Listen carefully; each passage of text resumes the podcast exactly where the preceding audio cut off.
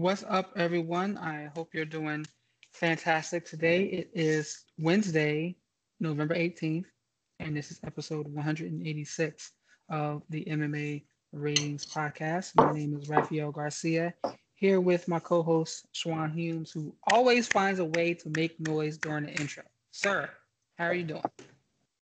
I guess I'm causing trouble, as usual. It's the noise at the beginning of the show, which is drawing in all the new fans. They want to see if I'm going to continue my streak. One of these days, I'm going to get through the intro fine. One of these days. But how's your week, man? Are you prepared for Thanksgiving? Do anything with the family, or are y'all just staying put? I have no idea what's going on. I haven't really thought about it because this job I have, I work for like this life insurance company. So it's like, I don't know if they take off. I don't know how they schedule visits. I really don't know how anything goes. My job pretty much can go over vacations because there's just so much stuff to do. So I have no idea. I'll find out. I'll probably still take my laptop with me and do work even on vacation on Thanksgiving. So it won't matter to me. I should be at somebody else's house doing work instead of being at my own. Well, in Texas, nothing is really closed anyway, man. Y'all governor talking about there's not going to be any more lockdowns. What the hell is wrong with that? Yeah, it's ridiculous here. I don't understand. I mean, like even when the thing first started up, it's like, yeah, everything's closed. I'm like, what are y'all talking about, dude? I see people in the restaurant right now. I went to the park. There was a party. Like, I don't know. I mean, they've been playing basketball all summer. They're playing basketball in the school now. I see people all the time. If somebody wouldn't have told me that other places were closed or I wouldn't have seen some businesses slow down, I wouldn't be able to tell the difference because nothing changed. People were still going to restaurants, still 50,000 people in the grocery store, still 50,000 people at the outdoor market. I went to a restaurant a month ago and it was packed. You look in the East Coast and other places, restaurants are empty. This place had like 300 people in it, and I was like, Jesus, like what is this? So Texas just it's like its own country, pretty much. They just do whatever they want around here. Whatever the hell they want. But we're going to be talking about another aspect of an organization doing whatever the hell they want, and that is what goes on in the world of MMA, specifically UFC, combat sports, and boxing as well. So let's go ahead and hop on in, and let's start with UFC 255, which is scheduled for this Saturday, where we have a main event. I think this main event needs to be switched to. Shevchenko should have been headlining this show, in my opinion. But Deiveson Figueiredo is fighting Alex Perez for the flyweight title, 125-pound title. And the women's flyweight title is also up for grabs, with Valentina Shevchenko facing off against Jennifer Maia. Let's start with Maia and Shevchenko first. I think this is going to be the easiest one to talk about. Yeah. I think this is going to be the closest thing to a murder that we see in the cage. Maia specifically is more of a grappler, and even in that shot that she landed on Joanne Calderwood that opened up her opportunity to get that win there, it was more seen as like a flukish type of shot that scored the knockdown. She's a grappler first, and Shevchenko has some decent chops on the ground, but fights start on the feet, Schwan, and on the feet there aren't many women and men for that matter that could probably stand and try to trade with Valentina Shevchenko. How bad is this going to get for the Brazilian on Saturday? Well, I really feel like she has the same problem that all the other girls who fight Valentina have. She's facing a better striker. She's facing a better athlete. She's facing a better overall mixed martial artist. So the gap between her and everybody else is just in striking technique alone is humongous. And then you added the athleticism and the physical strength and the fact she used to fight at 135. It just gives her a lot of advantages. They basically have her playing like it's like being in a football team and having spotting the other team like 21 points. It's really hard to overcome that. I feel like Maia has some avenues. I don't know that she can necessarily execute them, but Maia is big. She's strong. She's physical. She's not the biggest hitter, but she's a harder hitter than Jessica Eye. She's a harder hitter than Katlyn Chookagian. She's physically stronger than Jessica Eye. She's physically stronger than Katlyn Chookagian. And she's more durable than both of them, and I think that should allow her some opportunities. My biggest thing is to beat Valentina, to have a chance to beat Valentina, and this was true at bantamweight and it's still true at this weight class, you have to be willing to walk through some fire to get to her.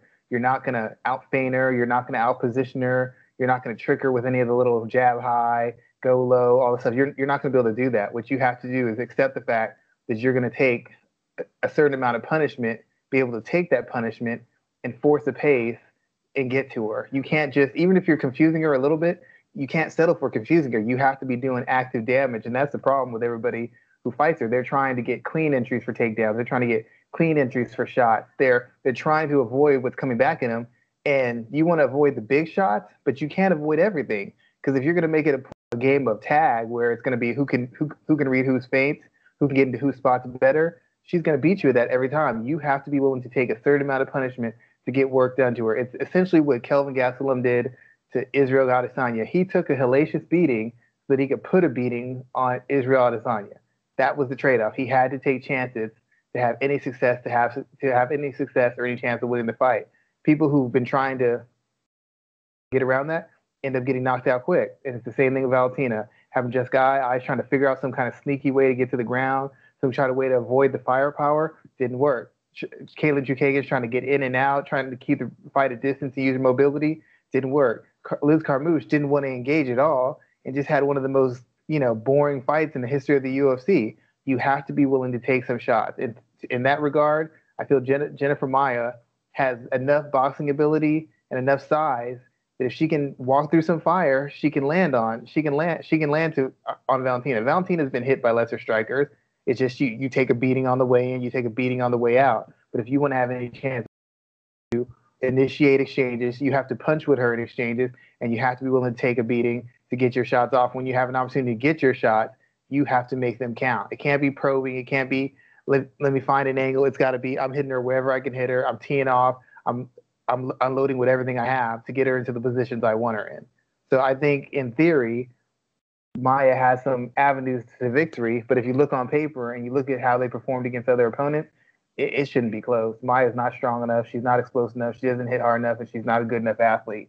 But she is a far superior grappler, and the one thing you have to remember is Valentina's been controlling girls and really out-wrestling them. Maia has shown the ability to submit a bigger, stronger opponent who took her down and was trying to get control and set up a ground and pound in JoJo Calderwood.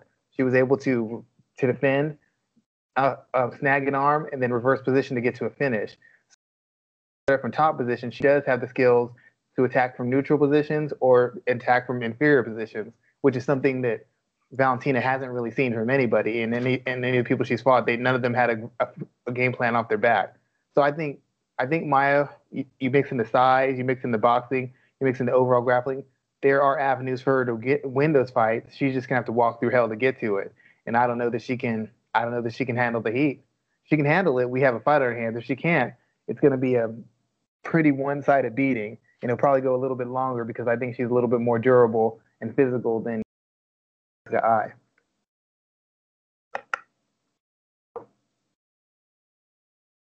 So let me ask this.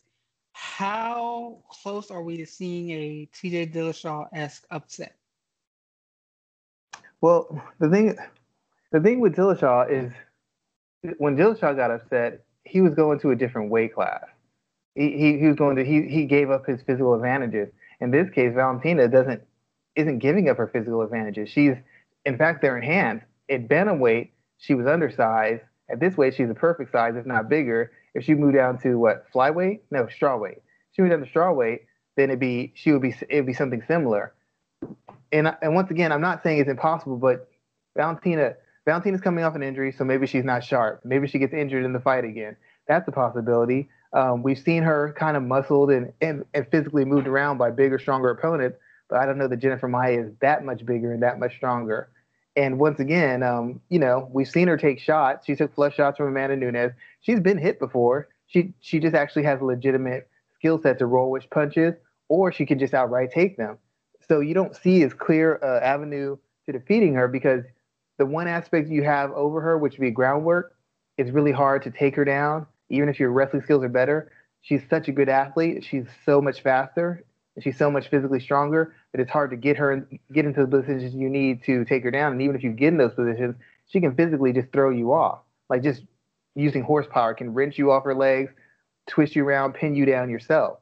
So the only technical advantage Maia has is to finish with a submission. And I think that's a loose possibility, but Maia hasn't consistently shown that sort of precision and that sort of dynamic submission threat off of her back. Again, elite opposition. She did it against JoJo Calderwood, which is impressive. But JoJo Calderwood's a person who gets by on size and physicality herself. She's not particularly quick. She's not particularly explosive, and she has lapses in her fights where she doesn't do the right things. Valentina so far hasn't shown any lapses. The biggest opportunity that Maia is going to have is that maybe she's not sharp because she came off injury. Maybe she's not 100% confident in her body because she's coming off an injury. And if she's hesitant or she's doubtful, then Maia can use that and maybe build some confidence, build some momentum. But if Valentina Shevchenko's on point 100%, it feels like she can go and there's no injury and there's nothing holding her back, it's going to be really hard for Maia to get to the spot she needs to even attempt takedowns or get to the spot she needs to land shots without having to walk through a hell of gunfire. I mean, that's what's going to be coming at her. So if Maia can take the punishment and force a pace, and she can handle the punishment, and she's willing to fire back with Valentina, she can land, she can back her up, she can extend her, she can have some moments. But that's only if she's willing to take the abuse and only if she's able to take the abuse. Those two things have to happen. If those two things don't happen, there's literally no way she can win.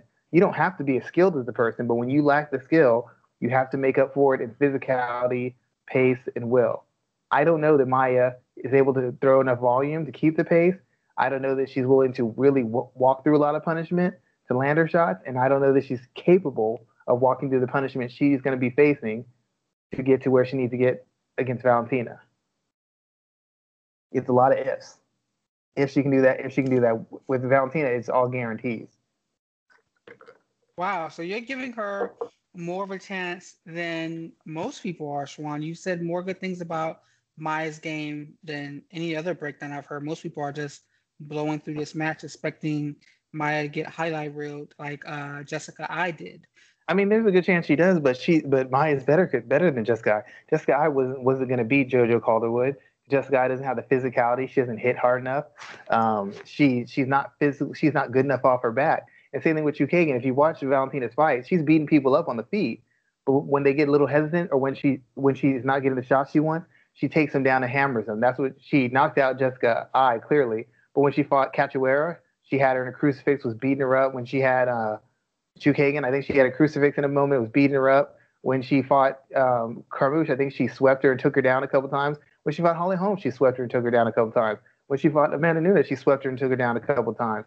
So she's going to get to that position, and Maia actually has, maybe she doesn't have the applicable skills at the world-class level, but we've seen Maia work off her back and get to her feet. We've seen Maia submit a top-ranked opponent to locking the submission, get a reversal, and finish a top-ranked opponent from her back. You haven't seen that from JoJo. You haven't seen that from Jessica Eye. You haven't seen that from Chookagian. You haven't seen that from Carmouche. You haven't seen that from Amanda Nunes. You haven't seen that from Holly Holm. This will be the first time that Valentina's facing somebody who's capable, not saying she will, but at least has the skill set and the experience and has shown that she can finish someone off her back. Does it mean she will? No. But we've seen it before. I haven't seen it with any of those other fighters I mentioned. Never seen it. They're not in top position. They're basically just getting beat up. Maia has shown that she can submit a bigger, stronger, experienced world-class opponent. She did it in her last fight. So for me to say that Valentina's just going to have her way with her on the ground, I can't say that. Should she? Yeah, she's big, strong, and physical. But the gap between Valentina on the feet and Maia on the feet is about as wide as the gap is between Maia on the ground and Valentina. Valentina just has the athleticism to kind of make up for it, and Valentina beats you to hell on the feet. So by the time you get to the ground, you don't have a lot for her. But the skill set between those two on the ground is about the same as the gap between them on the feet. The question is, once again, will Maia walk through fire? Can she handle the fire she's walking through? Can she do something on the feet to create openings for the takedowns? And if she can do all those things, she can have an opportunity to get a top position and search for submission. Or if she's taken down, if she can handle the abuse, she should have moments where she can look for a submission of her own. How many rounds is DC's fight going? I don't know. I guess worst case scenario, I think I could see it ending inside of 3. Best case scenario, I think it might actually go to decision if Maia plays this right. You just have to play it right. You have to play it right. You have to take some risks. And if she makes Valentina lead a little bit, like if I was her, I would make Valentina lead. Valentina is great on the counter. Valentina is great when you pressure. But if you make her lead, even though Liz Carmouche embarrassed herself in her gym, yeah, I know she made it difficult. Oh, she didn't fight me. Okay, great. She didn't do her job. She's an entertainer, and she fights to win. She didn't fight to win. She didn't entertain. She failed on both fronts. I don't care what Liz Carmouche says. She failed on both fronts of her job. But Liz Carmouche showed that if you do not give Valentina what she wants, which is pressure or strikes to read, Valentina, while still effective, isn't as effective. While clearly better than you, she goes from being devastating to just clearly better than you. So if Maia can show some restraint and not bite off things and not fire right back at every time and kind of give Valentina some room where Valentina's going to have to come in and Valentina's going to have to put shots together, she might be able to find some success. Let Valentina lead. Feint, make Valentina show you her hand, and then punish her. Because Valentina isn't very good at leading. If she was good at leading, she would have walked Liz Carmouche down and blown her through. And people can say, Liz ran. Liz wasn't running that much. She just refused to engage. And if Valentina was a better front foot offensive fighter, she still would have chopped her down and finished her. We've seen guys be afraid to engage before and get knocked out. We've seen guys be afraid to engage and get beat all up. That didn't happen to Carmouche because Valentina is not comfortable putting shots together on the lead, pressing you, walking you down, cutting you off, and breaking you down. She's not comfortable doing that. And whenever she's been forced to do that, she has not been spectacular. Amanda Nunes got by on low volume because she didn't want to give Valentina anything to counter. If Maia can follow suit and show that discipline and minimize her output and pick her spots to really open up, she can do some damage. She's going to have to attack the legs. She's going to have to attack the body. Going to the head is just going to get her killed. But she's going to have to attack the head, attack the body, lower her volume, and she's going to have to switch her range. She can't do that the whole fight. Valentina will figure that out, but she's got to mix it up. She's going to have to be able to walk through some fire in some spots. She's going to have to be able to show some discipline and make Valentina come to her in some spots. Nobody's really made her do that. Liz Carmouche kind of did, but Liz Carmouche didn't do anything. She just sat there and waited. Even when Valentina gave her something, she didn't fire back. Once again, when she took the shot, she got scared off. You have to be willing to take the shot and fire back. You have to be able to handle the shot and fire back. So I think there's ways for Jennifer Maia to win this if she has a good camp, if she listens to them. Most people don't think she can win, and they're saying what they're saying because they're looking at this as, I'm an analyst, I'm a fan of the fighters. I can't see a way to win. I'm looking at this as someone who's coached fighters. My job is to find avenues to win. That's why I have an avenue for everybody, and everybody else has an avenue for nobody because they're looking at it on paper. It's my job to find an avenue. So I see avenues for her. It just depends on her intangibles and her will. If she has the will and intangibles, she can do it. She can do what she can essentially do what Kelvin Gastelum did, and then see if Valentina's chin and her will holds up. But it takes a special kind of will. It takes a special kind of poise. It takes a special kind of durability. And you have to risk the fact that you may be ruined as a fighter after that fight. Because we've seen what Kelvin looked like after Israel. He ain't looked good. He's looked awful in his last 2 fights. So if you take this on and you choose to take this route, you're essentially saying you might be ending your time as a world-class fighter. But if that's what it takes to have a chance to win, which is what you want, then you have to measure that out. And you have to take those chances. True. And I like what you said about taking some chances because it's also going to be a big chance taken in the main event where Figueiredo defends his belt against Perez. Perez has a chance to be to etch his space out in the history books as well because he's the first fighter from the Dana White Contender Series to fight for a title in the UFC, stepping in on late notice now that Cody Garbrandt was unable to take this fight. What do you think about his chances here? He's 24-5, I think, or 25-4, one of the two coming into this contest. Do you think he has a clear opportunity of winning this bout? I think so. I think how do you say his name? Deiveson Figueiredo. A lot of his success comes from his physicality He imposes himself on you physically. He throws with intent to knock you out. He throws with intent to hurt you. And I know everybody says it's a fight, they all throw intent to hurt you. That's not true. Some guys have a mean streak. Some guys are throwing to really put punishment on you. Some guys are switching up the power and the angle and the timing on their shots so they can create openings. They're throwing away this jab so they can get the right hand. Figueiredo throws everything fairly hard. He's trying to hurt you with every shot. Now, he still might be trying to create an opening, but if the opening's not there, he's going to use that. If you don't create the opening, he's going to use that shot to do damage. And a lot of his success is his punching power, his aggression, and his physicality, because most guys haven't been able to hurt him enough to back him up. And if you're a guy and you're going forward and a guy can't hurt you, unless that guy is a super, super, super defensive fighter, it's going to be really hard for him to get away from you. It'll be really hard for him to handle your pace because he doesn't have anything to slow you down. He doesn't have anything to make you think twice. So Perez can't hurt him early. I don't know that Perez can win this fight because once Figueiredo gets the momentum going, it's very hard to get him off. And while Alex Perez is very athletic, he hits hard, he seems to scramble well, he seems to be fairly dynamic in what he does, the fact of the matter is he doesn't have a lot of seasoning. He doesn't have like a lot of the, I've been in the toughest spots, I've been controlled, I've been physically dominated, I know how to handle this and work my way out. He's been in tough fights, he's been in competitive fights, but he hasn't been in a fight with a guy who could physically dominate him. He hasn't been in a fight with a guy who every shot he throws could be the ending shot. He hasn't been in a fight with a guy who, has the technique to submit you, but also has like just huge, incredible physical strength that he could use to reinforce that technique. And that's always my concern. When you're a guy who's used to being able to scramble out of positions, when you're a guy who's used to being able to athlete himself in and out of exchanges or get by on some aggression, what happens when your athleticism isn't enough? What happens when you physically explode to push somebody and they push back? You get your hands on them to kind of control them, and then they can take control of you. Now, the same could be said of Figueiredo, but I haven't seen anybody bully him yet. And I haven't seen even experienced guys. Even though Joe B was past his prime and wasn't as sharp, he still had enough experience to go on 2, 3, 4 fight win streaks across the division. But against this guy, he couldn't do anything with him. So that should tell you something. You can say, oh, Joe was faded. How many wins did he have before we got to Figueiredo? 3, 4, 5? 5 of his last 6, 6 of his last 7, 6 of his last 8. He was beating everybody else from 3 to 12 in the division. So even if he was faded, he still was finding ways to win against the upper crust of the division. When he faced Figueiredo, he couldn't do a damn thing. Couldn't keep him off him, couldn't slow him down, couldn't escape bad positions, couldn't back him up, couldn't get away from his volume, couldn't handle his power, couldn't do anything. And regardless of how much you think he's faded, the fact of the matter, at that point, he was still one of the top 3 best fighters in the division, and he couldn't do a damn thing with Figueiredo.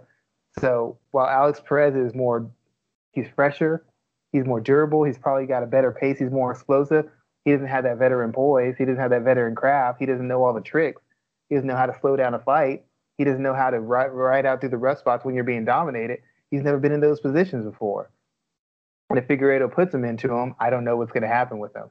And like I said, you could say the same thing for Figueiredo, but I haven't seen anybody really put their hands on him and really just have their way with him. I've seen people outskill him. I've seen people out-hustle him, but I've never really seen somebody just physically impose themselves on him. And after winning the championship, I feel like his confidence and his focus is just at another level. You know, I think he's really locked in. And if he's really locked in, you can't just bet that you can out-hustle him or that he's going to lose focus and give you something. You have to expect him to want to hold on to that belt and to really give you a focused, consistent, ever momentum-building kind of fight. And I think that's what we're going to see. It'll be competitive. It should be competitive for as long as it lasts, but I really have concerns about what happens when these exchanges get a little bit longer, when the scrambles start to slow down a little bit, and when it becomes more of a grind. Can Perez win that fight? I don't think he can win that kind of fight. I'm not saying he can't. I just don't think he can. So in Figueiredo, are we looking at someone that's going to be a dominant champion? Because I have some concerns still over his weight-cutting issues, and I have some concerns over some other things I've seen about him just as a fighter. Is he, in pro wrestling, there's a phrase called transitional champion, where a guy is basically holding a belt until someone else, a more long-term champion, comes along and claims it. Are we looking at that with Figueiredo, or is he in a position that he can be a long-term champion at 125? Well, I've had concerns with the weight, too. I think a large part of his success is his physical attributes. I think against a comfortably sized fighter who really is a physical fighter, I think he has problems. His defense to me striking isn't great. His defense is his chin and his aggression. That when he was going to fight Cody, I picked Cody to win. Everybody's like, well, Cody's chinny, Cody's suspect. The fact of the matter is, Figueiredo is not used to that kind of speed. He's not used to that kind of aggression offensively. He's not used to get that kind of explosion offensively. And for a guy who leans heavily on his physicality, heavily on his aggression to create openings for counters or leads, and heavily on his chin. And given how dangerous Cody Garbrandt can be in the first round and a half, I didn't see a way this fight got past it. I don't know that Alex Perez has that kind of speed. I don't know that Alex Perez has that kind of physical strength. I don't know that he has that kind of power. Figueiredo is there to be beat. He's got skills. Yeah, he's made some improvement, but he still relies heavily on that size and that physicality. And that's where the idea of him being transitional is, because you don't see that he's really spectacularly skilled in any area. I can't even say he's the greatest physical athlete. He's a good to very good athlete who's got a huge advantage in physical strength. And if you're a pretty good athlete, but you're a size and a half or two sizes bigger than someone, you don't have to be as quick. You don't have to be as explosive, because physically they can't control you. They physically cannot hold you down. They physically cannot move you from the spots you don't want to be in. When they hit you, if he could probably compete at a higher weight class. So getting hit by a guy who's at the weight class he's supposed to be, when you could be a fairly large-sized fighter at another weight class, it gives you an extra cushion. In a sense, he's like a better Jessica Andrade, but he's got such physical tools and as far as his durability, his strength, and his size, that allows him to navigate a lot of mistakes, allows him to take chances, allows him to get kind of lazy on his defense because he knows he can eat your shot. And if he knows he can eat your shot, that means he can punch with you and land counters, a counter that maybe somebody else wouldn't be able to land because somebody else isn't willing to eat that shot. Or he's able to walk you down because he's able to take a certain amount of punishment. He can let you unload on him and then come on late in the round and crush you. It's a trade-off. And so from that regard, I don't know that he's a long-term champion, just because I feel that so much of his success is based on that physicality and that size and that strength. And if somebody can navigate that, I think that there's many spots you can get to him at. There's many spots you can get to him. There's many spots you can out-position him. There's many spots you can out-hustle him. But once again, you're going to have to take a certain amount of punishment. You're going to have to deal with a certain kind of grinding pace and physicality. And a lot of fighters not only can't do that, they won't. They refuse to. They refuse to fight the fight that it needs to win. They'll rather make it a close fight doing what they're comfortable with than make it a possibly winning fight by doing what it takes. And he's the kind of guy who's going to find out how badly you want it, because he's going to test you in those key spots. But as far as the actual skill set, I think there's lots of there. I think there's room. There's spots where you can get him. And I don't know that I consider him a long-term champion. One, because of the weight. I don't know how long he can make this weight class. I don't think he can make it for another year or two. I personally don't. And two, he's so dependent on that physical advantage. Once it's gone, and you face the right guy who can eliminate that, I think a lot of his game falls apart. I think it's all predicated on him being able to physically impose his will. And the minute he can't physically impose his will is the minute he gets finished. Do you see this fight going all 5 rounds? I don't think so. I don't think it should. I don't think the pacing will work for it. I think Perez is going to have to either overwhelm him or catch him in some kind of scramble and finish him. I don't know how likely that is. The later the fight goes, I don't know that explosiveness will be there. And quite frankly, I don't know that Figueiredo can manage for 5 hard rounds. He's been so able to impose his will and impose positions. If by some chance he can impose his will, if by some chance he can't control his positions, I don't know that he can win a hard 5 rounds. I know he can win a hard 1 through 3, possibly. I don't know that he can win a hard 1 through 5. I haven't seen that from them. And on the opposite end, I don't know that Perez, if he's able to out-hustle him and use athleticism, I don't know that Perez can maintain that for 5 rounds when he's going to have to deal with that kind of physicality.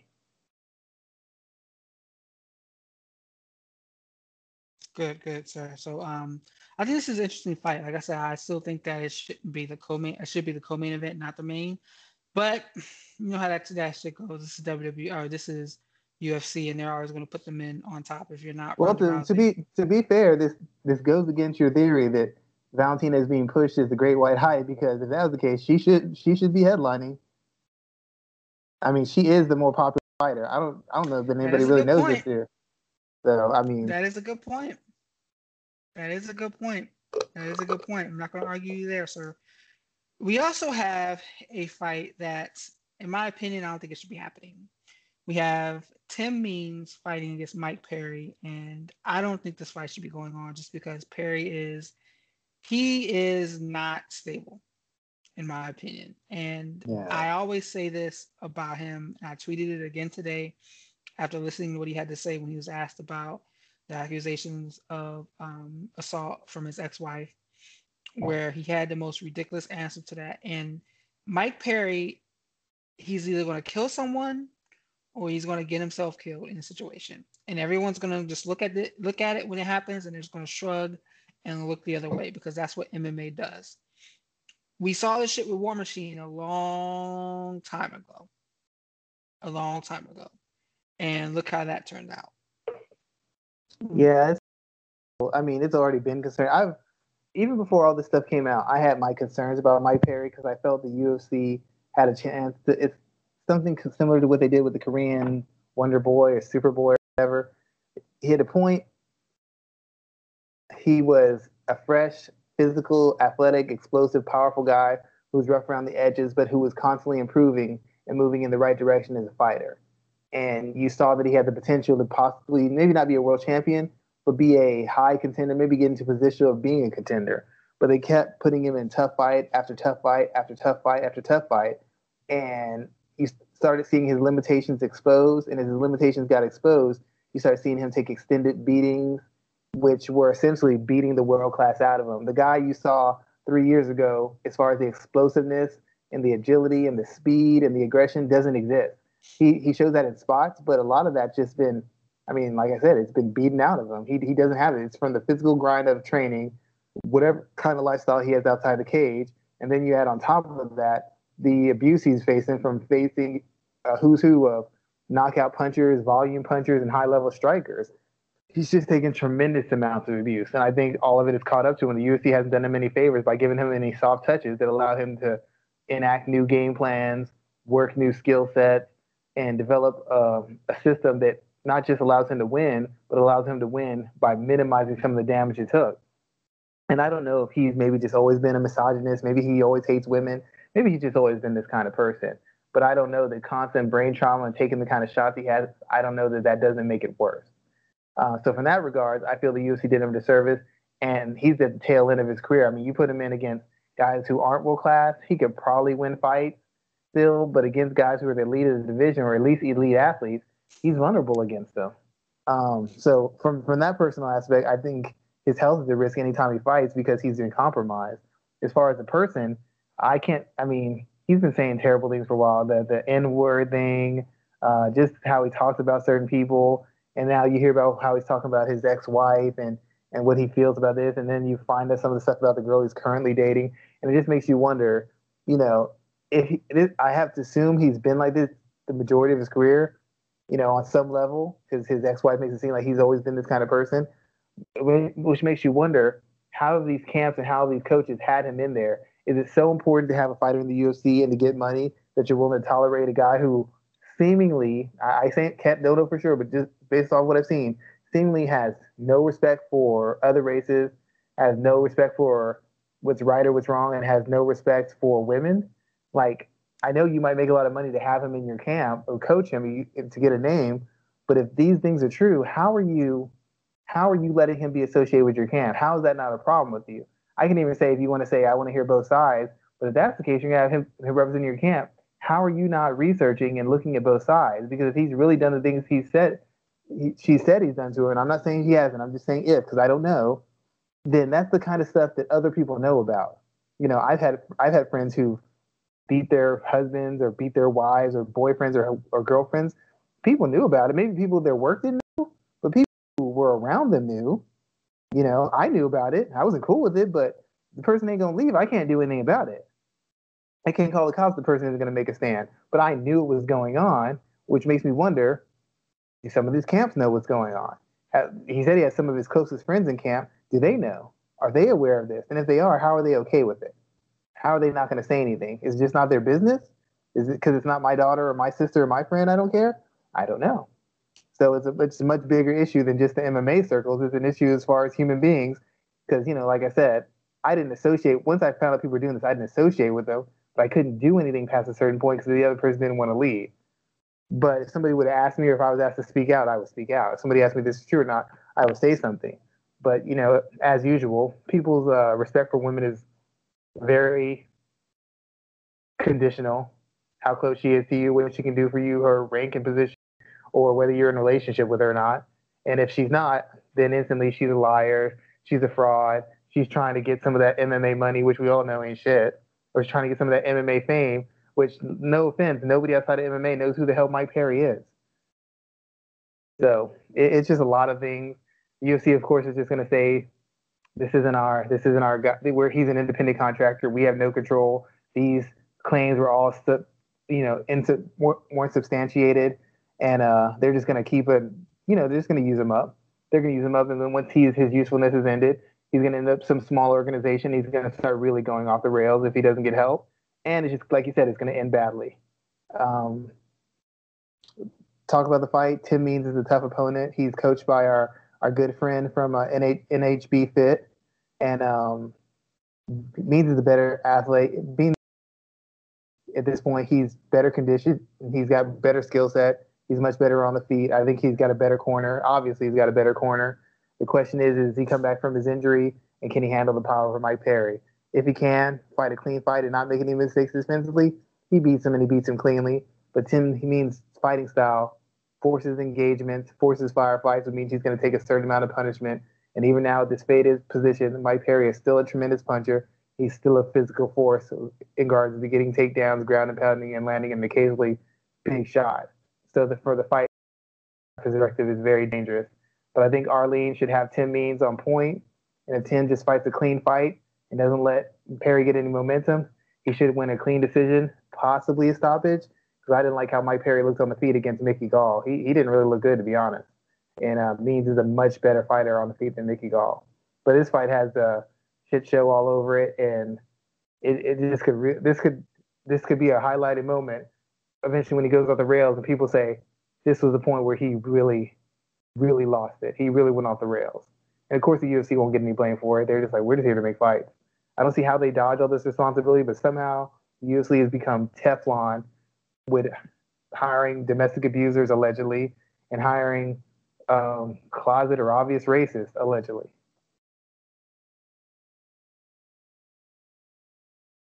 There's so many questions I have around this fight to the point where I don't even care about seeing the action go down. I think Perry needs to be removed from the active roster for an extended period of time. Okay. He might be removed. He gets cut. If he loses, he might really be removed. I mean, yeah, you're right. You're right. If he was to lose, I think I could see them cutting their ties with him and sending him on his way. Tim Means, though, we haven't seen much of this guy in a while. Is this a good fight for him stylistically? Well, yeah. I mean, you saw Mike Perry. Mike Perry's not training at a gym, and he's got his girlfriend again. He beat Mickey Gall because Mickey Gall is a very physically limited fighter, and Mickey Gall is a terrible striker. He's a decent grappler with decent wrestling. That's fine against CM Punk and Michael Jackson and these lower level athletes. But against a big, strong guy who's still athletic and explosive and hits hard, that's not going to cut it. Mickey Gall landed some strikes on the feet, couldn't do any real damage. But when Mike Perry wanted to take it to the ground, he took him to the ground left and right. And Mickey Gall's a pretty good grappler. But when you're grappling with a guy who's 3 times stronger than you and 4 times more explosive than you, it's really hard to find submissions. It's really hard to reverse positions. It's really hard to get to the spot you want to get when you have strikes. I know Tim Means had some injuries. I think he got injured in a fight. I want to say maybe it might have been his last fight. And Tim Means at his best is a technical volume fighter. He throws a lot of volume. He throws a lot of techniques. And he uses his pace, his physicality, and the range of techniques to kind of break you down or overwhelm you and fight at a pace where he either overwhelms you or you start breaking down and slowing down. And that's when he pulls away late in the fight. Like I said, he should have every aspect, every advantage over Perry except maybe wrestling. The thing is, Tim Means gets hit. Tim Means gets hit a lot. The way he fights guarantees he's gonna take big shots. I don't know, even at this stage, with Perry being sloppier and not as and he's never been really a subtle, layered striker, he's still a big hitter. He still takes a pretty decent shot. So if Means gets too greedy, or if Means gets too aggressive in trying to overwhelm him, or in trying to pull away late, he might open himself up for a big shot, a big takedown, a big slam that could re-injure him, or put him in a position where he's on the defensive, taking big shots from a guy as Perry, who's still a good finisher, who's never really faced an opponent he's hit, who he hasn't gotten their respect from. So the style and the approach that Tim Means has guarantees, and Tim Means is a good enough fighter, he can be technical, but he kind of likes to engage in a certain kind of fight, and he won't run away from it. So I expect Tim Means to win fairly clearly, but it's going to be on your edge thing, because if he gets too greedy, or Mike Perry has a flashback to his prime and lands, one big shot or a short. Sorry, I lost my mics. If Mike Perry lands a big shot or a good combination, that could turn the fight just like that. And I still don't know how good Tim Means has recovered from his injury. Is he 100%? Is he going to re-injure himself? Can he maintain the pace? Can he maintain the volume? Can he make that trade-off of, I'm going to land 5 to every one you land? Can he handle the one he gets hit back with?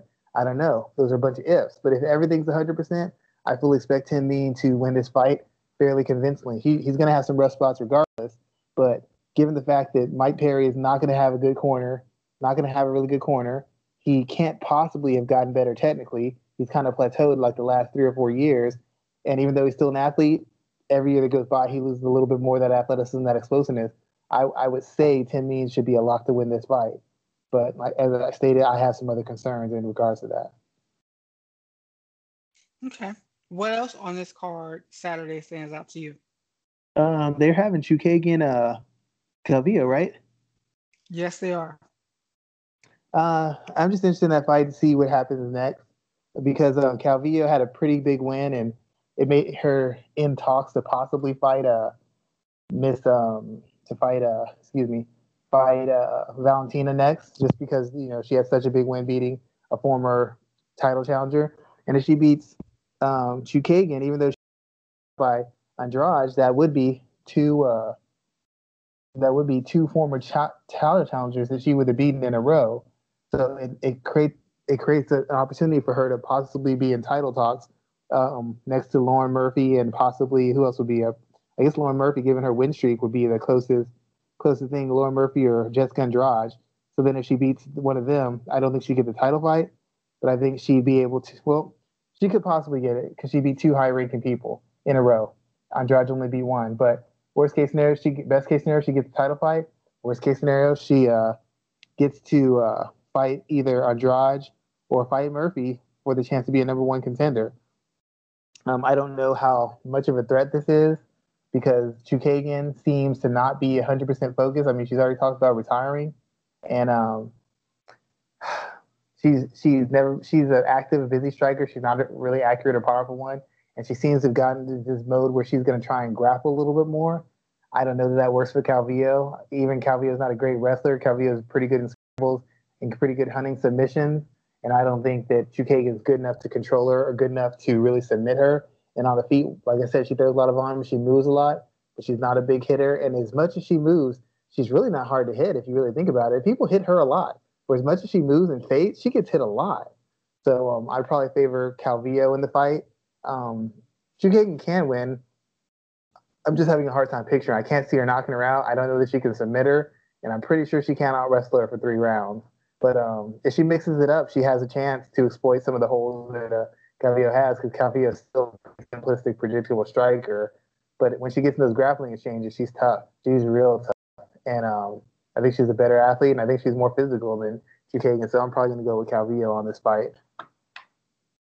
How big of a fight is this for Calvillo? Because she's pretty much jumped up a weight class and really cemented herself as a potential contender. If she was to defeat Chookagian, what does that do for her at 125? Did she jump up, or did she fail to make way to her other class and they kicked her up? I thought she jumped up, because then she missed weight.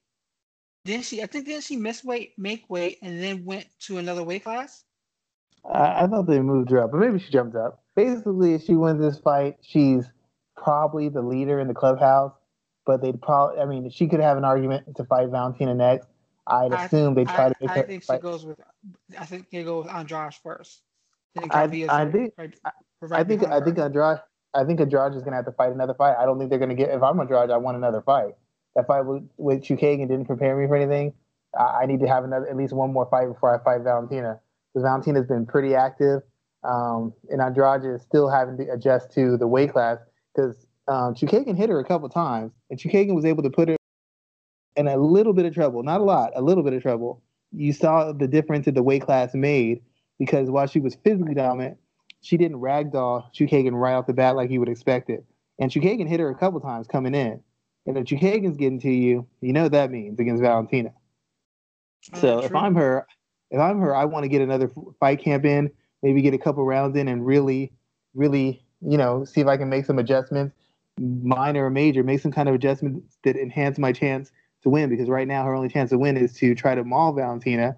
And if you're an all-forward fighter facing a world-class counter-striker, that's a real rough night for you. We already saw what a person who's not a world-class striker at all did to her on the feet. So she's got to have a little bit more, a little variation in her game plan. If she took that kind of punishment from Rose, and Rose isn't big, Rose isn't physical, Rose isn't durable. Valentina is just as explosive, a much better striker, and she has physicality and durability advantages. So imagine if Andrade fought Rose, but Rose could handle her power and Rose can handle grappling exchanges. How would that fight have ended for Andrade? I'll tell you this, she wouldn't have won the first one.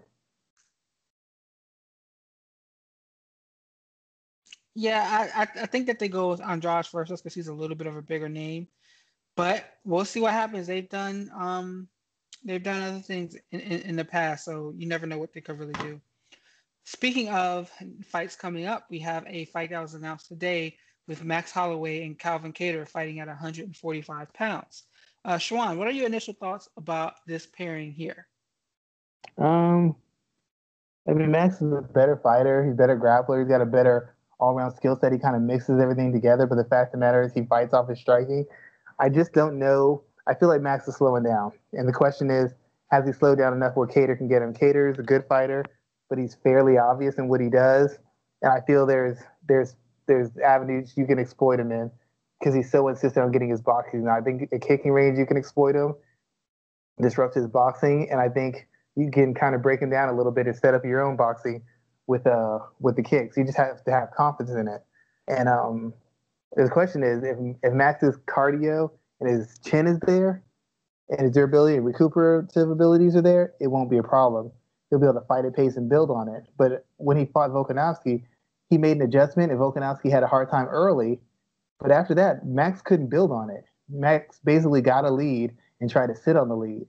Once Volkanovski made an adjustment, Max didn't make another adjustment for the rest of the fight. He kept doing what he was doing.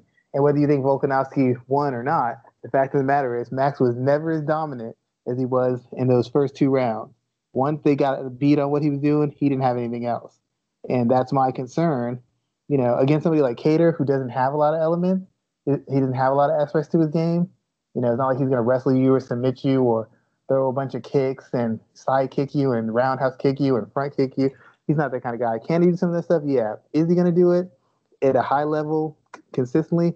He hasn't shown it yet. When it comes down to it, he's gonna fall back on his boxing. But if Max can't build on a pace, if Max can't engage in heavy firefights and exchanges, then Max can't win this fight. A lot of what he does is predicated on him being able to build on a pace and have enough durability that he can build on a pace. He beat Jose Aldo because Jose Aldo hit him with his best shot. He took him. He hit Jose with his best shots and then drowned him in work rate. If he can no longer do that, he's not elite. He's smart enough to beat the lesser athletes and the lesser skill guys because he can come up with a game plan, and he's got enough durability where he can set a game plan and punish them and set up traps and counter things they do. But once you make an adjustment, I don't know that he has the chin necessarily to just overwhelm you with volume and physicality and pace and aggression. And I don't know that he's got the cardio, if it's in a fast-paced fight, to make the adjustments in fight. When he fought Volkanovski the first time, he didn't make an adjustment. Second fight, he had answers, but in the first fight, he couldn't make an adjustment in fight.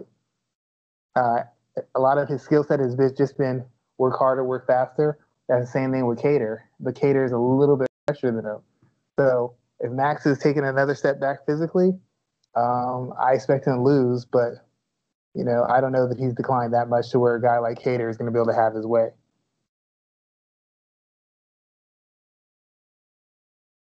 So let me ask this, because this is something that a lot of people have been talking about. I think that's pretty interesting. Are you surprised that Holloway didn't make the decision to move up to 155 at this time? Is he making the right call, sticking around 145, knowing how hard that cut is getting for him? And what would his chances be if he did decide to move up a weight class? Well, I thought he should have moved up. Before the Poirier fight. Fact of the matter, he's always been a big guy, and he's had weight issues before the Ortega fight. I mean, he had weight issues when he's going to fight Khabib, and he had issues making the weight. You had issues making the weight class 10 pounds above your weight. What the hell? You know, he's had a lot of short notice attempted fights. They've had kept him fighting a lot. He's fought. He's taken, regardless of whether his chin is great or not, he's taken a lot of punishment. Took it against Pettis.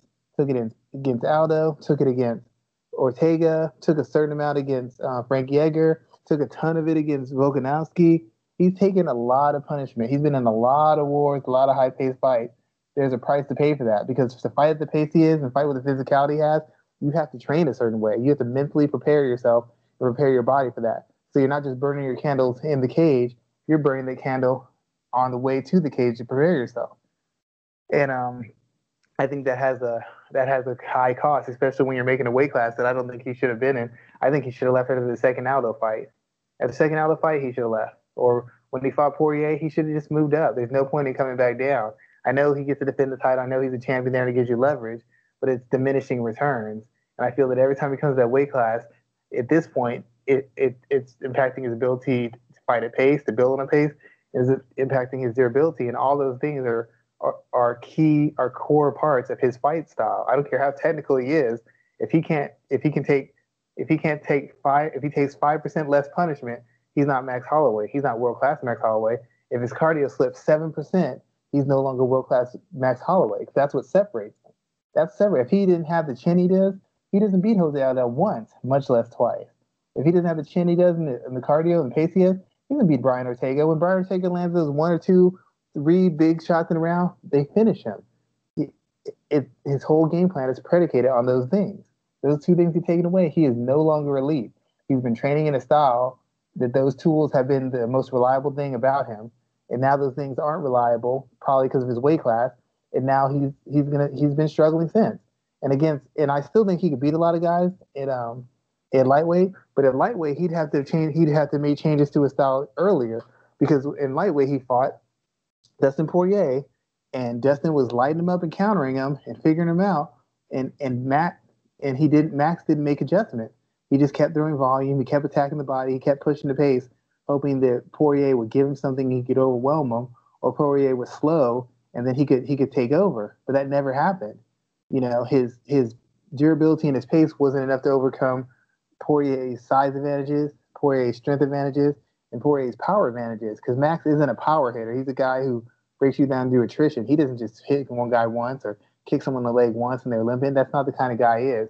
He has to generate a lot of work rate to get the results he wants. And at that weight class, generating that kind of work rate has a higher price than at featherweight. Featherweight, he can more or less handle the power. At lightweight, there's a lot of guys capable of knocking him out if he doesn't fight a more disciplined and more defensively responsible game. So at lightweight, he's a tough fight for anybody because of experience, because of his range of skills, because of his pedigree. And he's still a durable guy. He's still a fairly high work rate guy. But that lack of power and that lack of physicality is definitely a problem for him moving forward if he fights at a bigger weight class. I think he understands the advantages he has at featherweight and wants to ride him out as long as possible. But now it's starting to be diminishing returns.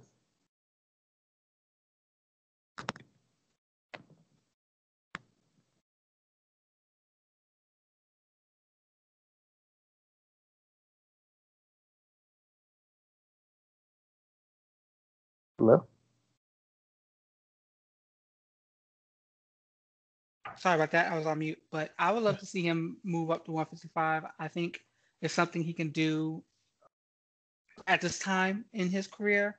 He has established himself as the best 145 to a lot of people of all time. You know, it really kind of depends on how you feel about that argument, but I don't think he needs to continue to put himself in that strenuous position trying to make this cut time and time again. So I do think he's beat everybody in the division except for Volkanovski. He's what's the point of being there? Exactly. And a lot of people think he beat Alexander both times. So I don't think he needs to continue making this cut. Who do you pick to win when they do face off? I want to say Max, but man, I don't know. I've been really feeling really good about him recently. I think Kattar might pull it out. I'm kind of leaning Kattar as well too. So let's see how that kind of plays out when we get here. I guess not really a fight announcement, but we know Leon Edwards and Khamzat Chimaev are fighting. I think on December 16th is the day. But Chimaev this week, he opened up as a betting favorite. Schwan, what do you think about that, man? Is that the UFC hype machine at work here? Or is there something that the bettors see that no one else is really talking about at this time? Well, part of it is the hype machine. I mean, he's on a win streak. He's been active. He's talking a lot, so people are buying into him.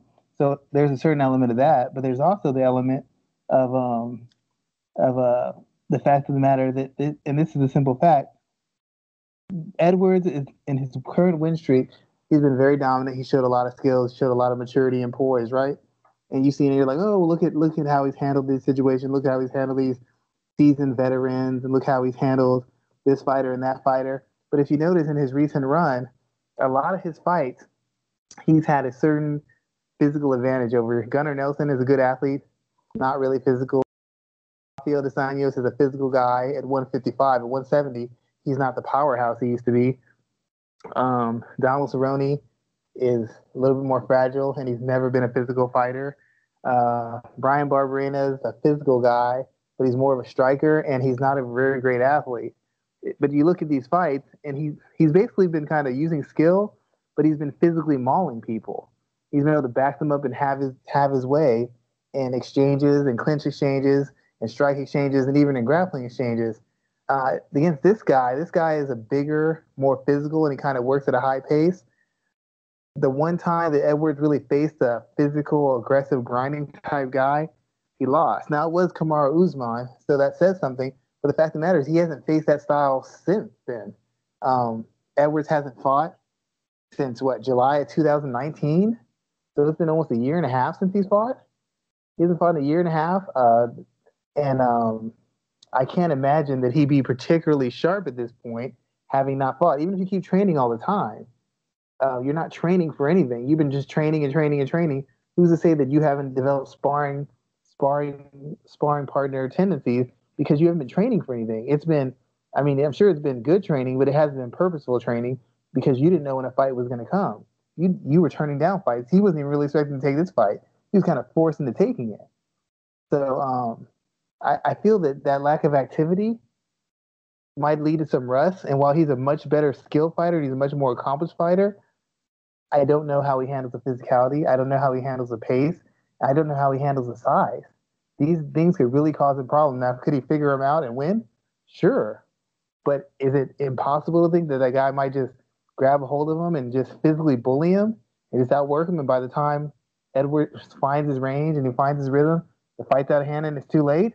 If somebody told me that happened, would I be totally shocked? No, I wouldn't be shocked at all. It's a distinct possibility. You think it's a distinct possibility of what? That he could be in a really tough fight and that he could possibly lose. I don't know how sharp Edwards is. I don't know how sharp he is. I don't know how his conditioning holds up. He hasn't had to face a big, strong, physical grappler and pretty much years. I mean, the last time he faced one was when he fought Kamaru Usman, and that was like 4 years ago. We don't know how he's gonna handle a guy who's trying to get his hands on him and get in grappling exchanges. We don't know how he's gonna hold up with a guy, takes him down and puts him on his back, or physically pushes him against the cage. That is, once again, he has a technique to answer that. He has enough physical tools and techniques to answer that, but he hasn't had to use them in a real-life fight in years. He hasn't had to use them in a real-life fight, and he hasn't fought anybody who's his physical match as far as physical strength. He hasn't done that in years either. So what happens if he can't bully a guy? What happens if he hits the guy and the guy doesn't back up? What happens when he puts his hand on the guy for a clinch and the guy shrugs him off? What happens when he puts the guy against the fence and the guy turns around and puts him on the fence? I don't know. He's got the experience where he could catch him and he could just put him away early. Like I said, I don't know he's going to be that sharp early on. I don't know if he's going to have faith in his cardio early on. I don't know if he's going to have faith in his timing early on. And no matter what he says about this is the best fight and I'm totally ready, how ready can you be for a fight that you didn't want to take? He could have taken this fight months ago. He was forced to take this fight. So I don't know that he's necessarily ready for it. All right. Well, I'm not going to disagree with you there, so I think that is some strong opinions about that. I think that Leon Edwards is in for a tough fight, but I hope to God that he pulls it out. I'm not one that shies away from rooting for certain fighters, and I root for everybody black. Point in area. Like period. Like I don't want to see Edwards lose this situation because I don't like the way he was backed into it.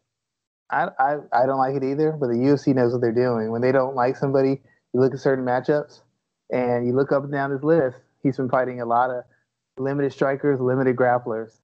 He hasn't really faced a guy who could wrestle him in years. And the first time the UFC gives him a match, he turned down the matchup with a striker. He could have had Wonder Boy. That would have been an easy fight to make. He turned that down. And now they're putting him in with a big, even though guys raw, he's a big, physical, aggressive, strong grappler type. They know what they're doing. I think they got a little bit irritated with him turning down fights. I think they got irritated with him trying to call shots. And part of it is I think there's a racial issue because they always have this issue with black fighters. But also part of it is they don't like being talked to. I don't care if it's Conor McGregor. They might tolerate Conor because he makes some money, but they don't really like that shit either. They try to put Conor in check too.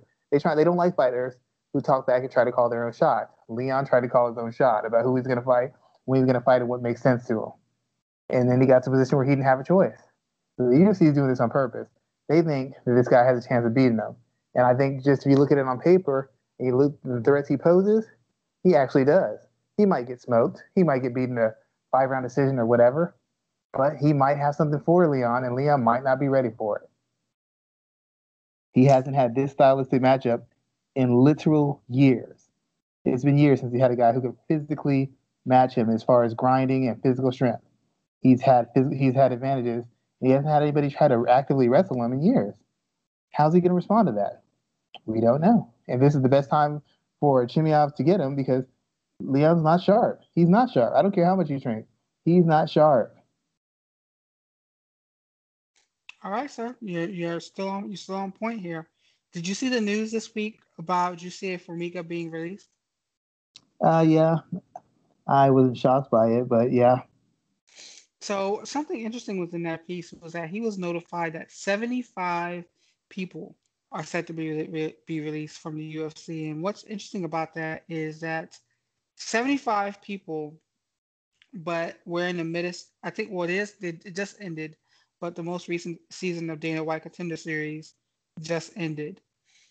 So at some point in time, we really need to have a conversation about the shift in power that they're doing here, bringing on these young fighters, cheaper fighters, and letting go of some of the more experienced guys. Like Jussier Formiga, his last fight, I believe he got paid $6 figures to lose to Perez when he lost via leg kicks. Mm-hmm. So at some point in time, I'm actually planning on doing some research into this. Once I have the opportunity, it was going to take me a little while just because it's so much to look at. But I think we're going to see some interesting numbers when we see the number of fighters that have been released since Dana White's Contender Series have come around and what their pay was compared to what the Contender Series fighters are being paid. Well, I mean, it's like whatever business does. They get to a certain point and that person is making a certain kind of money. And they're willing to pay somebody else less to do the same position, and handle whatever comes with it so that their profit margins line up correctly. The UFC doesn't have open gates to lean on. They're making more money in pay-per-view, but they don't have open gates. You get to figure out all the testing and everything and all the precautions they have to take. It's costing them a lot of money. I'm not saying it costs them, they're not making money, but it's costing them some. What's the cheapest way to do that? You get rid of guys who make a lot of money who are not draws. Now, as much people can say, you know, oh, it sucks that Formiga got let go. Formiga is such a great fighter. The fact of the matter is nobody cares about him. Hardcores care, but y'all already buy the pay-per-view or you stream it, so you don't have to pay for it. Y'all don't buy Formiga t-shirts. You wouldn't have Cardi's headline buy go over 300,000. If people want Jussier Formiga to be in the UFC, then speak with your wallets. Get a petition with 200,000 people saying, we want him to stay. Dana might do that because it shows a connection of how much money he earns. Right now you're paying a guy top dollar who isn't the best fighter in your division because he was never been able to get over the hump to challenge for a title. So that's one thing. And two, he doesn't draw fans. So the one thing that he's brought there for, which is the contender for a title and be a threat, he's incapable of doing. The second thing he's there for, potentially as a fighter, is to draw fans and draw interest. He doesn't do that either. So they're cutting bait because to have him costs a lot of money, and he does not make you a lot of money, and he's clearly not a championship level fighter. So what's the benefit of having him? I mean, we know he's a great fighter and he provides value, but if he's not winning a lot and he's not drawing, why do we need to keep him? Is what the UFC is looking at when we can bring in guys who we can give them a big platform on Dana White looking for a fight, or excuse me, the Contender Series, where they beat up some overmatched person and everybody buys into them as a potential star and a great fighter, and we can build their own homemade grassroots fan base that we can help nurture and put them in a position, if they can win, to be stars. I mean, you're right. They're doing what's best for their business, and it makes sense. It's just unfortunate to kind of watch it happen and know that the fighters aren't going to take any actual steps to fix it. Oh, they don't care. They don't care. It's like the same thing with Jose, same thing with Donald Cerrone, everybody. They care when their money's messed up. Right now, they're like, well, you know, I'm a new young fighter. I got this win, so I deserve to be here. And then once you have enough losses, they'll cut you early. And if you make it as long as Jussier Formiga did, then at some point you'll become too expensive too. It's a cycle, and the UFC has the power because these fighters won't stop stabbing each other on the back to get where they want to go. Nobody's willing to give up a title shot. Nobody's willing to give up their payday. Nobody's willing to risk their career for the betterment of all fighters. And until someone's willing to walk away, until all the fighters are willing to walk away, they have no leverage. You can see it walk away from all of them and find new fighters. But fighters aren't willing. All the fighters as a group are not willing to walk away from the UFC. That's why the UFC has the advantage, and they are always going to have it. Do you think that this would be happening if COVID-19 wasn't a thing? Maybe not. You know, because there would be still live gates. You know, I mean, but then again, they wouldn't have these pay-per-view numbers because they wouldn't have a reason to make these fights. So it's like it's kind of hit or miss. But without the live gates, I think he'd still be a risk to be cut because he makes so much money. I mean, if he beats Alex Perez, he's fighting for the title, right? He'd be fighting for the title right now. That justifies his presence being there. He was brought in here to be a champion and potentially see if he could get towards stardom. He has lost both times when he was at the door to make a title fight. He lost, and he's just not popular. So there's really no reason to keep him. I mean, yeah, he's a good fighter, and yeah, he provides value to the division, but he doesn't provide a financial value. And if he's losing all his key fights, really think about it, he doesn't bring value as a fighter either. True. I think COVID-19 really is playing a part in this, and it's unfortunate because if this global pandemic wasn't going on, I don't think that they would be so keen on letting so many fighters go so haphazardly. Well, I mean, he's making pretty good money. So you could always say, well, I'll just go to Bellator, but Bellator has profit margins and stuff too.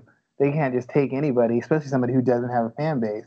Mm-hmm. So he might have to go overseas because he's not popular. He's not.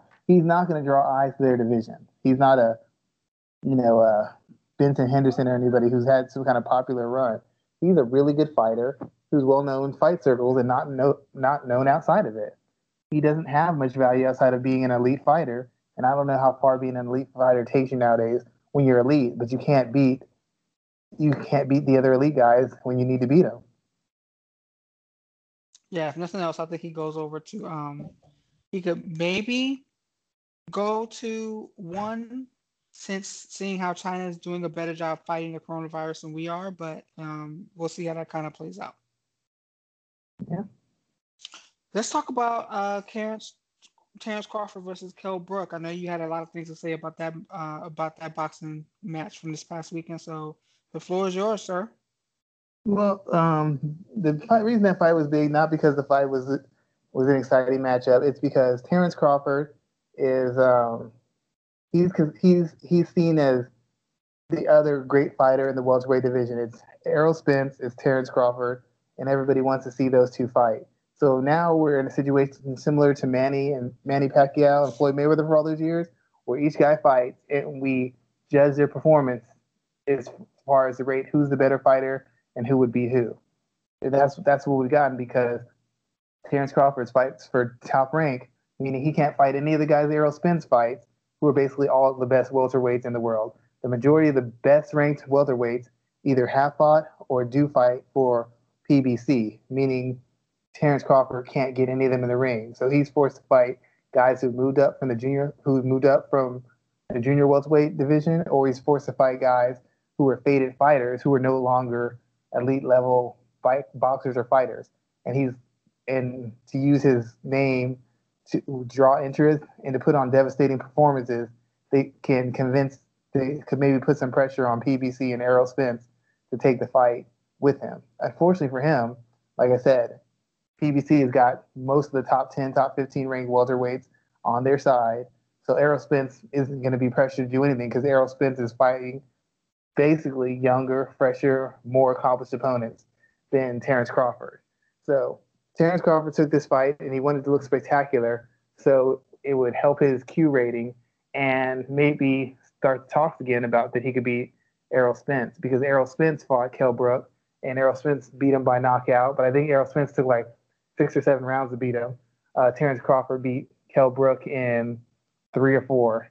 But this isn't the same Kell Brook. Kell Brook is faded. He hadn't fought in welterweight in years. He essentially had the world class beaten out of him by Gennady Golovkin when he moved up 2 weight classes to fight Golovkin, and he had it beat out of him when he fought Errol Spence. In both fights, he had fractured orbital bones. And you know the kind of damage that does to a fighter, MMA or boxing. So he's not the same fighter. He has a name. He had name value. He looked the part. He was in really good shape. And even in the fight, he fought well enough. He was putting on a good boxing performance, but his chin is gone and his ability to recover is gone. And the first time he took a clean shot, the fight was over. So it made Terrence Crawford look good because he had this huge knockout, and he starts slow. So Brook looked good for the first 3 rounds, looked like he won the first 3 rounds, most of the first 3 rounds, and Terrence Crawford made an adjustment and had a devastating knockout, which, you know, gets a lot of play and shows that maybe he's a power puncher and he's a dangerous fighter. But the fact of the matter is he was fighting a guy who did not have the chin and did not have the recuperation to sustain any sort of punishment, which, if you pay close attention to the fight as a fight fan, or even if you're just a casual fan who pays attention, you know that he's facing a guy who's physically compromised. So while it's an exciting win and it's a great way to win, you can't read much into it because he's facing an inferior product as far as his opponent.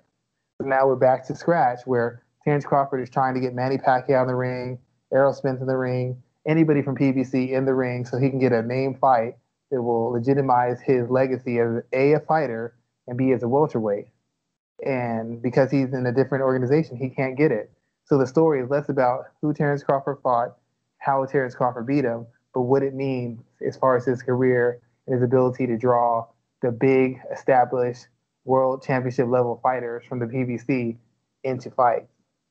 And it's looking like he's not going to be able to get the fights he wants unless he changes promotional companies, because they have all the cards in regards to this. And he doesn't have any of them. I mean, he's kind of a draw, but he's not that kind of a draw. And he's a good fighter, But even the best fighter, to really become a star, really stand out, they have to face someone who's capable of beating him. And Terrence Crawford hasn't faced someone capable of beating him in a long, long time, which takes some of the excitement off his fights, takes some of the attention off his fights, and pretty much puts a asterisk around any win he has, because he's facing second-tier fighters or he's facing first-class fighters who athletically and physically are no longer first-class fighters. So, you know, his level of opposition has some holes in it now, and it's affecting how people view him as a fighter, and it's affecting how people view him as a potential threat to Spence, because Spence is fighting top 10, top 15 ranked fighters, and Terrence Crawford is fighting guys who aren't really established at all. So if you had your run of it, who should fans be excited to watch? You know, we don't have Floyd anymore. We don't have Tyson anymore. We don't have Roy. We don't have B-Hop. We don't have those names. We don't have the Klitschko brothers. We don't have Lennox Lewis. Who should fans be interested in watching right now when it comes around to spending their hard-earned money on some of these bouts? Well, Errol Spence, for one, because he's fighting Danny Garcia, former, 140 champion and champion at 147, who's still a top 5, top 4 ranked kind of welterweight. That's an exciting fight. That is a fight between two guys who are in their primes and have operated at the world-class level. So Errol Spence's fights are exciting because recently he's been fighting highly ranked, highly skilled guys who are young and still physically capable of being in high-level fights. So you put that along with his style. He's very aggressive. He attacks the body. He's a punishing fighter. He's a guy who you can get excited in because of his style and his physical tools, and also because of the level of opposition he's facing. Tyson Fury's a guy. I mean, even though he's not always facing the best opposition, he's a guy who's got tremendous size and weight and reach, but instead of fighting like a brawler, he's a slick boxer who uses angles and pivots and feints and basically just outboxes guys. And it's kind of amazing to see a guy who's got those physical advantages fighting in the total opposite manner of his style. There's Inoue. He's a lighter weight fighter. He's undefeated, probably the hardest puncher pound for pound in division. And what's worse, he's a great technician, perfect balance, places his shots well, puts combinations together well, but can take a great shot, and he delivers some of the most monstrous, punishing, humiliating, and spirit-breaking punches you'll ever see a fighter deliver in real time. He's like a great technician. He's a great physical specimen. He's a power puncher who's carried up his power 2 to 3 divisions. And he's just a class act who represents the sport perfectly in every possible way. Those are some of the guys you mentioned. I mean, Tank Davis, he's not fighting the best opposition, but he's still an exciting fighter because some of his flaws and his power and athleticism. Devin Haney hasn't been particularly exciting. Teofimo Lopez is still there. Shakur Stevenson. There's a lot of guys out there who have the talent and have skill and have shown some physical tools. The thing is, most of them haven't really struck a nerve with the casual fan base, and that's what separating him. You know, Manny Pacquiao, he's not the guy he used to be, but he's still probably, if he ran a pay-per-view, he'd still be one of the better sellers because of his accomplishments and his extended time in the career in the ring and his fighting style. So it's starting to turn, but these guys haven't made their imprint in the divisions the way they want to with casual fans, and part of that is because they're not fighting the best of the best. It's hard to get Terrence Crawford over, because he's fighting guys that everybody knows aren't elite. And you get tired of seeing a guy beat up outclass opposition. It's just not fun after a certain point. Canelo's a big guy, great fighter. His resume is spotless. He just fought everybody, fought world champions in their prime, fought guys who were top 3 or 5 ranked in their divisions. He's moved up multiple weight classes to compete. You know, there's a lot of guys that fight, but the question is, are we going to get the fights that we really want? Because right now we're just getting fights that are available, fights that are in the promotion, fights for guys who will take the money that they offer, fights with guys with names who can't fight anymore because everybody's trying to protect their interests, whether it's the promoters or the fighters. And that's starting to turn fans off because all the fighters are talking about is the money they make or the money that they're refusing to take to make a fight. But if you look at it as far as skill and talent, there's a lot of fighters who you can get behind. You just have to You just have to know where to look, and you have to be willing to invest in the fighters so that you get the fight you want. Otherwise, you're going to see a lot of uneven matchups, and you're going to see a lot of bad decisions, and you're going to see a lot of fights that just don't get the attention of the casual fan, much less the hardcore fan. So it's really up to us to demand to see the people we want to see and speak with our pocketbooks, purses, wallets, whatever you want to call it. But as far as actual talent, there's lots of good fighters out there, and there's lots of good fights to be made. The question is, can we as the public force them to make the fights we want to see? Or are we just so supportive of the fighter that we're going to have them facing a guy who's like 24-11 and getting paid $3 million to fight a guy who has no chance of beating them? You know, it's kind of the fans have more control than they think, but they don't want to exert that control because they don't want to hurt their favorite fighter. And in protecting their favorite fighter, they're hurting the sport of boxing in general. And one more thing, like when we had a Devin Haney fight, Gamboa, that was an unnecessary fight. You had a guy who lost his last title fight fall into another title fight against a young champion. Why would you have that? Promotions, fighters trying to protect their records, fighters trying to use somebody for their name. That's what they're doing. It's not the best fight he could make out there, even if he couldn't get a name opponent. He took the best fight available with the name that would to justify the payday that he wants. He didn't take the biggest challenge. He didn't take the best fighter out there. He took the best name, then the best fighter who would allow him to get the most money from a performance. And that's what a lot of those fighters do. And that's why people say boxing is dead or losing steam, because everybody seems more about making money and making an impact on social media than they are about being the best and facing the best challenges available to them.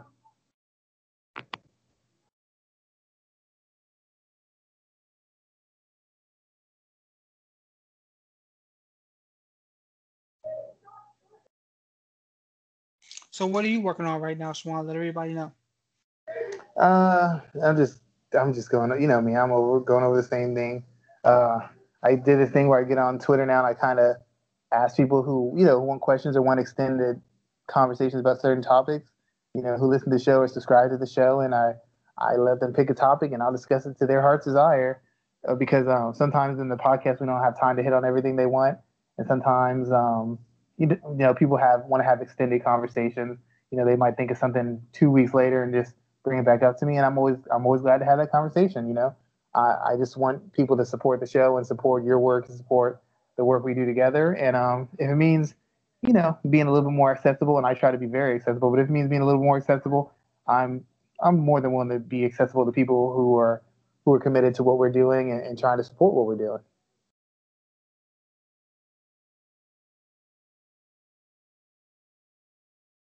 Yes, definitely the echo Schwan sentiment there. Thank you for all the support we've gotten over the past couple of days. It's been a lot, and there's a lot to really kind of cover, and we're doing our best covering all of it there. So with that in mind, Schwan, we'll be back next week to cover more MMA and boxing action on episode 187. But thank you to everyone who has listened to episode 186. Of the MMA Ratings Podcast. Schwan and myself, thank you, and we thank you for your continued support. Everyone have a great weekend and stay safe during the holidays. You guys have a good weekend. Take care, and thank you for the support. We do our best to provide you the best interviews and the best content possible.